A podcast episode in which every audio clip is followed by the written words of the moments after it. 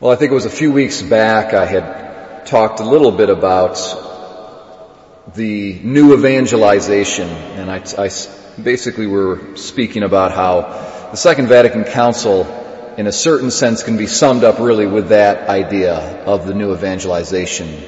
That at this point in Western civilization, we are in a unique time period in history. Uh, we have a culture that has been deeply and profoundly affected uh, by Christianity, and many people are baptized, and yet they do not believe in Christianity, and they effectively do not live lives uh, that are even remotely Christian, and so there's a need for a re-evangelization. And that's what's referred to as the new evangelization. So that's really one of a major theme of the Second Vatican Council.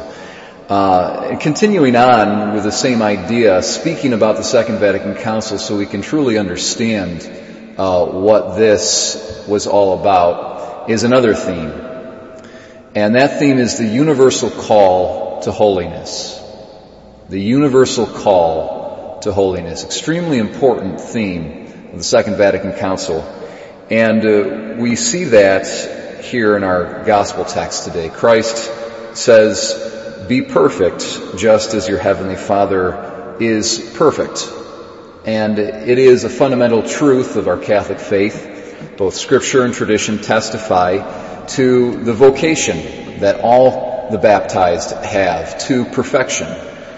And uh, so we want to talk, well, how do we define perfection? Perfection is defined, um, it comes in many different forms, but the one virtue that is common to all its various manifestations and forms is charity, is love. And we see that Christ speaking and teaching us about charity, about love. Love your enemies. Um, oftentimes, uh, you know, people, I think, uh, you know, they, they, they get the picture when it comes to loving their family members. Um, and, and that's a good thing. But uh, you know, Jesus says, well, you know, if you if you're friendly and you're loving only to your friends and to your family, what what credit is that really to you? What makes a Christian distinctively a Christian is that they exercise love universally towards all, towards even those who hate them. So when Christ speaks about, you know, loving your enemies, he doesn't mean people that you regard as your enemy.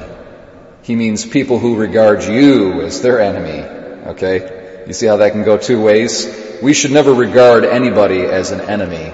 But unfortunately, it's just the fact of the matter, we're always going to have people in our lives who regard us as their enemies.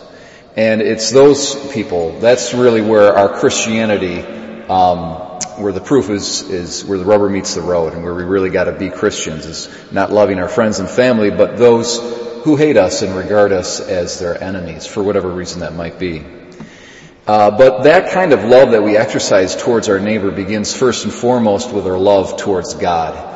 And that is true perfection, loving God above uh, and beyond anything else and everything else. Uh, and all Christians, all the baptized are called to uh, perfection of charity. And that's what's referred to as the universal call to holiness.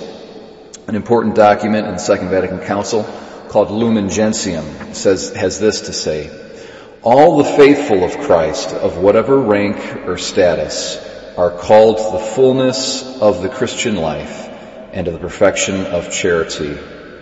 They must follow, speaking of Jesus, they must follow in his footsteps and conform themselves to his image, seeking the will of the Father in all things. They must devote themselves with all their being to the glory of God and the service of their neighbor. Let's just read that first sentence over again. All the faithful of Christ, of whatever rank or status, are called to the fullness of the Christian life and to the perfection of charity. Absolutely bedrock fundamental teaching of the Second Vatican Council.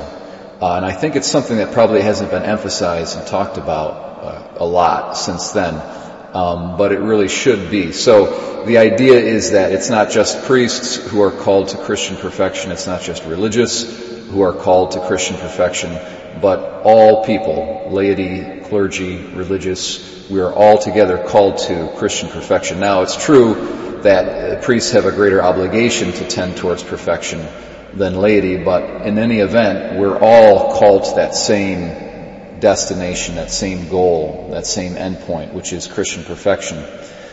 And uh, it's a more fundamental vocation than any other kind of vocation. So each one of us, we're going to have. I mean, there's probably maybe half a dozen types of states of life or vocations that human beings can be called to. You've got the single single life, meaning like uh, intentional single life. Uh, there's probably various versions of that. You can make, take a vow and have be a single person in the world in a, with a special consecration a, of a vow. That's that's would be one state of life. Another state of life would be religious life, and then you've got the priesthood, and then you've got married life. And those are the different states of life and vocations. But we really don't find our vocation in that sense of the word until we get our more deeper vocation that everybody has, and that is a vocation to holiness. Many people are intimidated by this idea. What? I'm supposed to be holy? Yeah, we're all called to be saints. We really are. Uh, and people are, they're afraid of that or they're intimidated by that. Uh, but there's no need for fear because holiness, the essence of it is a gift of ourself to God. And it's not a scary thing. It's an opportunity to find out who we truly are, to truly find ourselves, and to truly enter into relationships of deep meaning and love with other people and more fundamentally with God. It's the fulfillment of who we're called to be. Uh, and its true happiness and true joy flow forth from a generous response to this vocation. And there's no need for fear because Christ has gone before us we are to follow a path that He's already tread. And it's through His power and His grace and His love for us that we have the ability to become holy and to, with all our hearts, pursue sainthood and sanctity and holiness. We are to give ourselves the self-gift, the self-donation to God and to others. But we can do that because Christ has done that first and foremost for us. And that's what we celebrate in the Eucharist. It's through the power of the Eucharist, the self-gift of Christ, giving himself to us in the Eucharist, that enables us to give ourselves to God and to one another, and so to respond generously to that universal call and vocation to holiness.